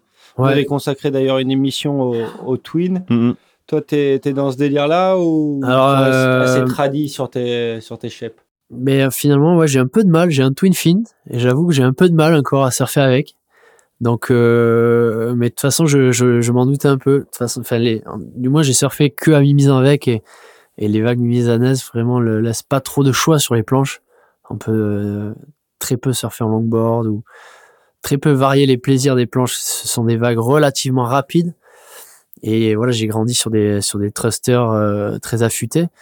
Mais euh, mais en tout cas, je peux vous dire que là, les planches que j'affectionne le plus, ce sont des, des petites planches de surf 5, 6 et 3 et en quattro pour surfer les tubes. Ça, c'est il y a rien de mieux quoi. Pour surfer dans les de- Ouais, dans, le- quad dans le tube, ça marche bien. Ouais, dans le nord des Landes, un, un quattro euh, en swallowtail euh, sur une planche très courte, c'est c'est le top. Tu peux vraiment démarrer sous la lèvre et, et vraiment pousser à fond sur le sur le pied arrière et faire des transitions aussi facilement sur le pied avant puisque tu vas moins bouger tes pieds, tu as moins besoin de bouger tes pieds. Et, euh, et au niveau stabilité, ouais, c'est Ouais, pour le quad, la c'est génial. stabilité dans les, dans les turbulences, ça, ça apporte vraiment quelque chose. Et puis ça casse moins. Le fait que la planche soit plus courte, Ouais. euh, elle va moins va moins se briser en deux. Ouais, mais j'en casse rarement. Ah ouais, je m'attendais à ce que tu nous dises que t'en casses beaucoup justement Non. vu les vagues que tu surfes là. Non, non, voilà, parce que si les vagues sont, sont, sont creuses, je vais utiliser soit une petite planche, donc comme je viens d'évoquer, soit euh, une planche beaucoup plus lourde. Donc, qui dit plus lourde dit beaucoup mieux entoilée. Ouais. Donc, euh, au final, non, je, je casse très peu. Là, j'ai, euh, j'ai, j'ai cassé mes deux planches à tube. Ben, ça, c'était l'exception, euh, consécutivement les deux, qui étaient très lourdes. Je les avais depuis cinq ans, quand même. Donc, Ah, euh, tu surfes encore des planches qui ont ouais. 5 ans. Ouais, ouais, je surfe des planches à tube qui ont 5 ans. Du coup, voilà, ça me permet de, de connaître parfaitement mon matériel et de pas gaspiller aussi du matériel, voilà, parce que c'est. Donc, t'es pas le genre de mec à, à passer 80 boards dans la saison. Ah ouais, non, non, je déteste ça en plus. Là, je, euh, c'est euh, des fois quand même là, je viens de recevoir quatre nouvelles planches. euh, je trouve ça sympa pour pour le salon, mais en fait, j'anticipe le fait de, de les essayer. C'est j'ai j'aime trop connaître mon matériel parfaitement. Et il Ouais, y a pas, peur, y a pas peur une déçu. Ouais, il n'y a pas une planche identique. Et j'aime aller dans une session quand c'est engagé. J'aime connaître parfaitement mon matériel. Et on n'est pas à l'abri, on n'est pas à l'abri que la session engagée elle soit euh, demain matin. Tu vois, c'est toujours, euh, c'est un peu toujours au dernier moment et et donc euh, du coup, faut toujours être euh, être prêt pour le pour le- au dernier moment quoi. Toujours jaune les planches, euh, les planches qui viennent d'arriver? Euh, ben, finalement, j'ai, j'en ai une jaune, voilà. Mais il se trouve que j'en avais que deux qui étaient jaunes.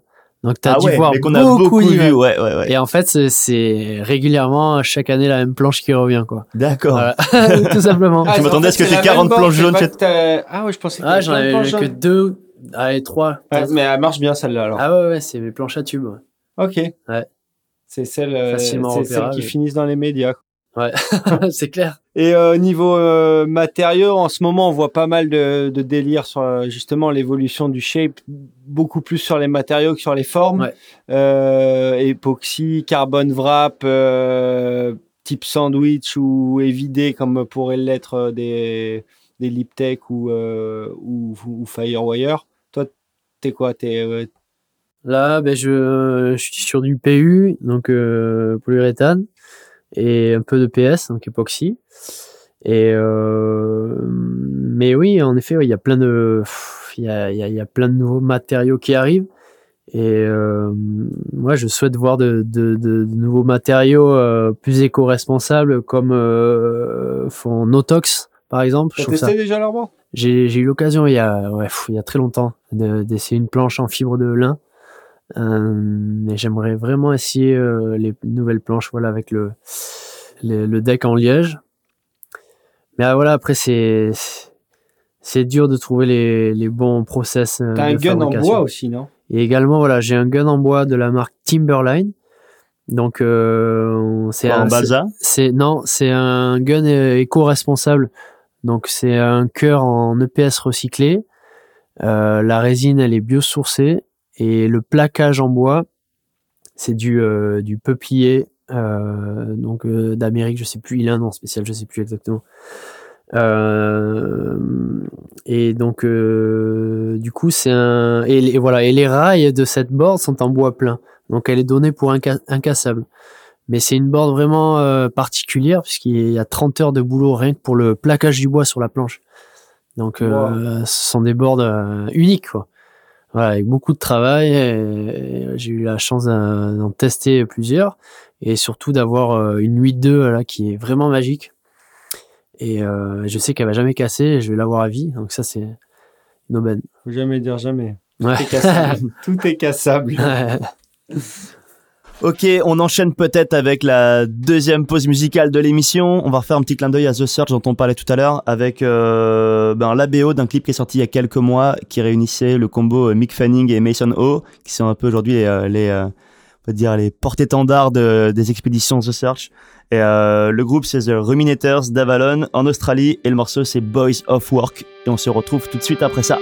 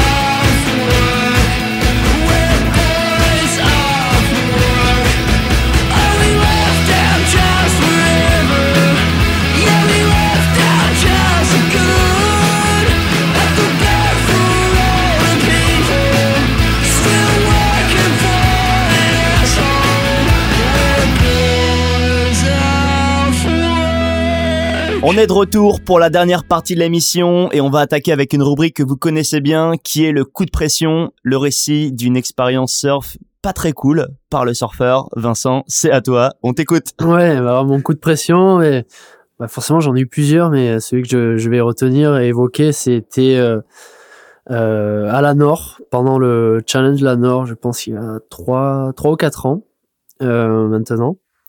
Donc euh, c'était à- après après ma première série à la Nord, j'avais décidé euh, avec mon ami Rudy euh, d'aller euh, de contourner le pic pour aller surfer au large de la Gravière, donc au nord de la Nord finalement.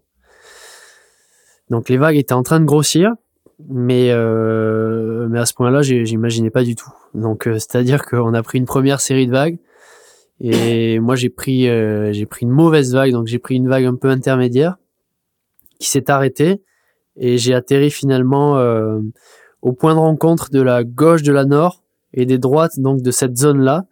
Donc c'est une zone vraiment hostile là quand quand on a vraiment une taille conséquente là il y avait vraiment bon 4 mètres je pense. Euh, c'est la zone où il faut vraiment pas être, surtout euh, sans gilet, euh, sans sécurité. Donc on, se- on se sent vraiment seul à cet endroit-là.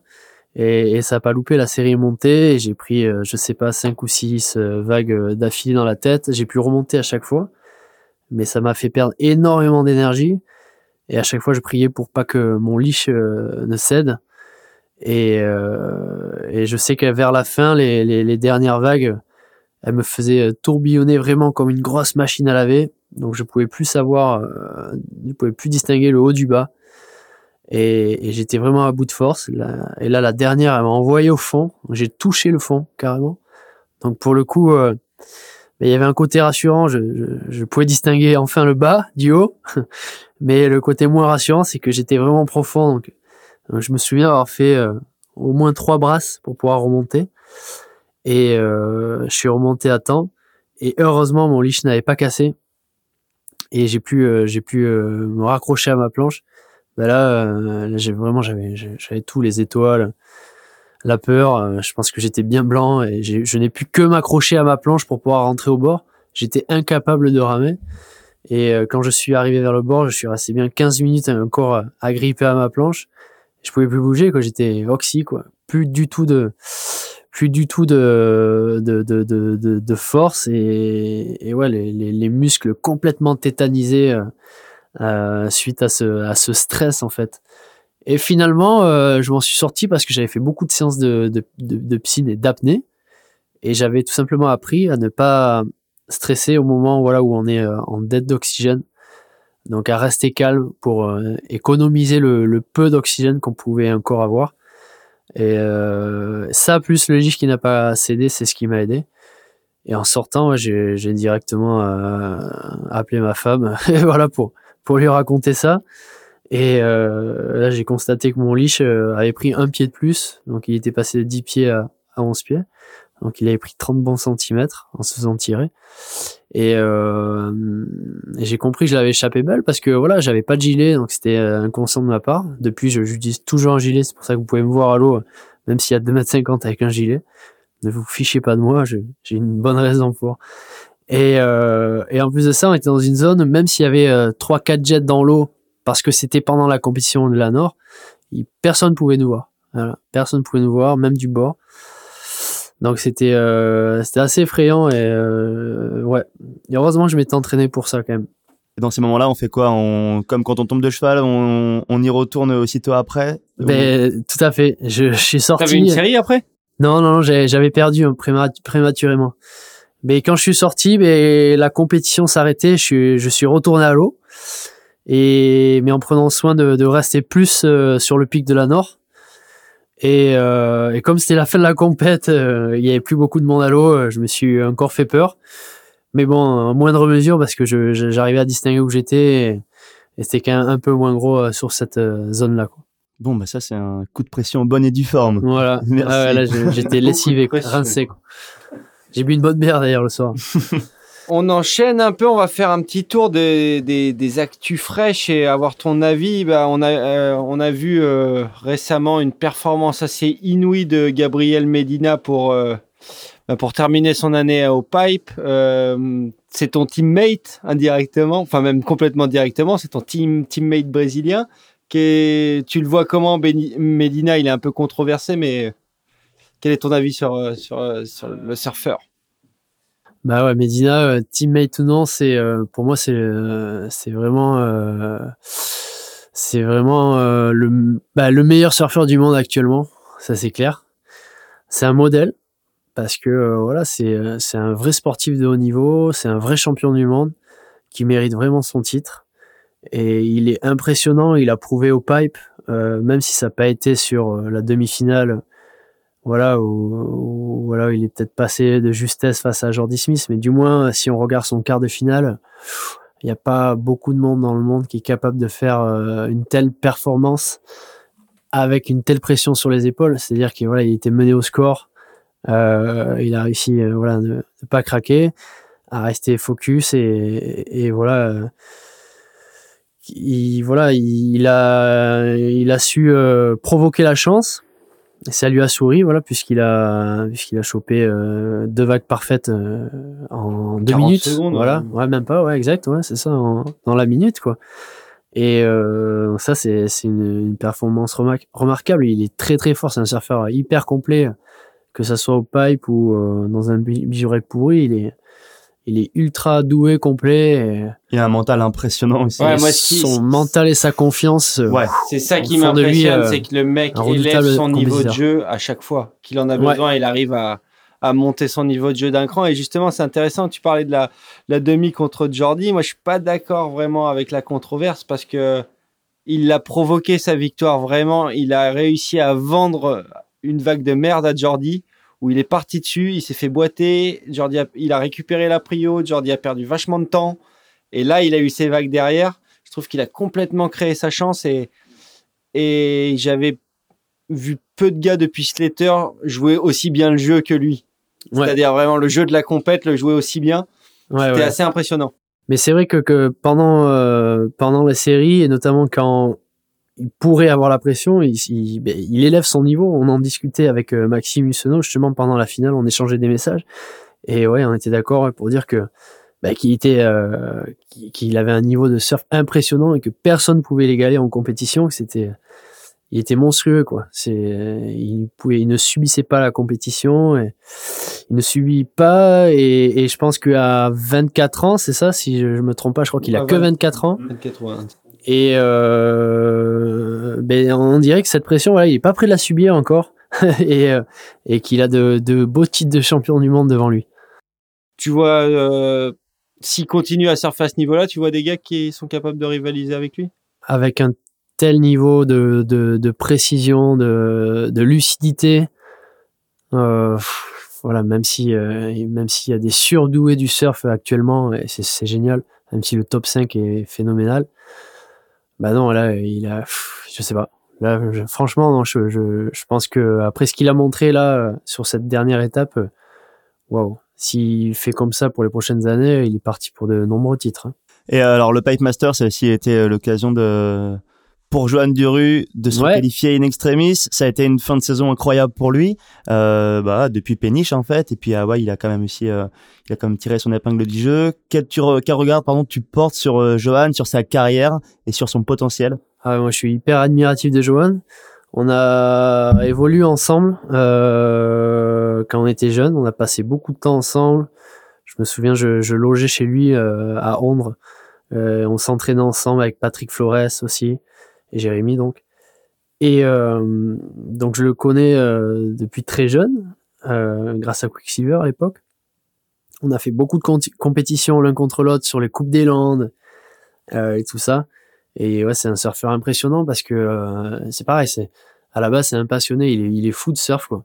Il passe beaucoup de temps dans l'eau et et puis il est très doué quoi. Il est très doué debout sur une planche. Et ouais, de le voir euh, de le voir évoluer euh, avec les plus grands, c'est ouais, génial. Je, je- voilà, avec euh, de voir forcément les, les potes comme Jérémy, Johan et Michel aussi sur le CT, ça me, ça me pousse vraiment à allumer mon ordinateur le soir et à regarder les séries même en pleine nuit. sans quoi je le ferais peut-être pas, mais mais de le voir ouais, faire cette performance là à Hawaï, une troisième place, et il à un cheveu de la requalification. Et là on se dit c'est pas possible. Moi j'y croyais tellement que j'étais sûr qu'il allait bien faire au pipe, mais euh, mais je pensais pas que le niveau général allait être aussi fort, aussi impressionnant. Et malgré ça, il a il a réussi finalement à mais à être au top quoi et atteindre les quarts de finale euh, synonyme de requalification Ouais, Donc, surtout que ouais, tu te disais, quand fou. tu regardais les, les gars qui avaient sur le papier devant lui au classement, Ouais. tu te disais, bon, il y a Yagodora, ouais, ouais. ça va, il va, il, il va le fumer au pipe. euh, et au final, non, Yago a aussi élevé son niveau de jeu, donc tu te dis, bah, ah, merde, hein, euh, c'est Ouais, ouais. chaud pour lui. Et euh, bah, il allait jusqu'au quart. Là aussi, c'était une belle démonstration de surf sous pression. Ouais. Et puis ouais, c'est pas c'est pas du chauvinisme que de dire que ça aurait franchement été dommage de le voir partir à la fin de la saison sans qu'il ait vraiment pu montrer ce qu'il euh, ce qu'il était capable de faire. Donc en es- espérant que du coup c'était le tour de chauffe et que l'an prochain. ouais, je suis pourra- persuadé qu'il est capable de, de, de montrer encore euh, un niveau de surf encore plus fort parce que euh, bah, parce que tout simplement c'est c'est pour moi ouais après Medina c'est peut-être le meilleur goofy du monde quoi. Ok. donc euh, je pense que euh, il peut montrer de, de, des choses encore plus euh, fantastiques C'est certain. Et euh, on parle des, donc des Français qui cartonnent. Euh, parlons de la, de la nouvelle génération. Toi, quel, quel est ton regard sur la nouvelle génération? Tu vois des, des jeunes qui montent, qui vont tout casser euh, Ben ouais, se porte bien hein, cette nouvelle génération. Donc euh, on a des très bons euh, petits gars qui arrivent, un niveau euh, un niveau énorme, à condition de garder la tête sur les épaules. Comme on a Noah Dupouille, on a Kylian Guérin. Donc euh, D'ailleurs, il est en train de, s'entraîner actuellement en Californie. Ce sont des petits gars qui qui n'arrêtent pas de voyager pour s'entraîner et qui ont des bons partenaires. Euh, il, y a, également euh, Sam Peter. Ouais, il y en a plein d'autres. hein, Il y en a plein. Il y en a des, très bons, euh, même un peu moins connus, mais qui arrivent sur quelle compétition et qui, qui, qui, vont, qui vont tout défoncer. Et donc, ouais, c'est de bonnes de bon augure pour les prochaines années. Et euh, voilà, je leur souhaite de réussir et de surtout de, se rendre compte de, la chance qu'ils ont euh, de pouvoir faire ça. Et voilà, de, de garder euh, une certaine humilité, de se rappeler voilà aussi les, valeurs fortes de, notre sport. Et, puis voilà, après, il n'y a pas de raison qu'ils qu'ils réussissent pas. Quelle est la différence selon toi entre leur génération et celle que toi t'as connue quand t'avais leur âge? Qu'est-ce qui a changé?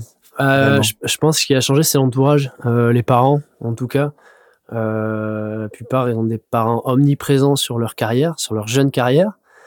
Donc, ce sont des parents qui souvent surfent déjà et ils sont, euh, ils sont tout le temps là pour euh, le côté, euh, le côté surf, technique, administratif, logistique. Euh, ils sont là partout.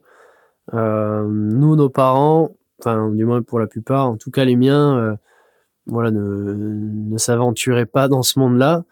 Et euh, donc c'est, euh, je pense que c'est, surtout le- le- l'entourage qui, qui fait ça. Et, mais euh, voilà, faut, faut que ces, ces jeunes-là aussi, voilà, à- arrivent à, se créer leur propre chemin et sans être trop assistés. Et, voilà, ne, ne pas attendre trop des autres, mais c'est, c'est, c'est d'eux-mêmes que doivent venir, euh, doivent venir leurs performances. On parle des grommettes. Alors, c'est le temps de euh, d'envoyer le conseil Grom Spirit. T'as un conseil pour nous, Vincent? Ben, euh, pour vous, pour les groms, vous, êtes des groms. on, est des groms dans nos on têtes. est- On est des vieux groms, mais on est des groms quand même. Grom for life. Ben, euh, le conseil, ouais, c'est euh, ben de se rappeler qu'on n'est pas les plus forts, quoi. C'est euh, c'est c'est c'est l'océan qui décide. C'est pas euh, c'est pas nous qui euh, qui allons euh, faire euh, notre session. C'est c'est plus l'océan qui va nous dicter les règles, à nous d'apprendre à, le lire. Mais ce qui est important de, de faire finalement avant d'aller à l'eau, c'est euh, de, de, de, se faire son scénario, donc de savoir où on va passer la barre, où on va surfer, euh, quelles sont les meilleures vagues euh, par rapport au monde dans l'eau, voilà, ne pas gêner les autres, voilà, garder la tête euh, sur les épaules, rester lucide, euh, tout en humilité, et voilà, et aussi en cas de problème aussi euh, assurer sa propre sécurité, ça c'est hyper important. Et voilà, tout se passera bien les gars. Bon ben parfait, plein de conseils à mettre en application lors de la prochaine session. Euh, et c'est une belle façon de terminer l'émission. On était super heureux de t'avoir avec nous, Vincent, pour Merci à vous. clôturer cette belle année 2018. Une émission très longue et très intéressante. Pour le reste, vous savez comment ça se passe. On mettra toutes les références de ce dont on a parlé sur la description de l'épisode Spotify, mais aussi SoundCloud et d'autres plateformes à venir. On vous tiendra au courant de tout ça sur les autres comptes sur lesquels nous retrouver, que sont Facebook et Instagram. On en reste là en vous disant à très bientôt avec un nouvel invité au studio. D'ici là, n'oubliez pas, allez surfer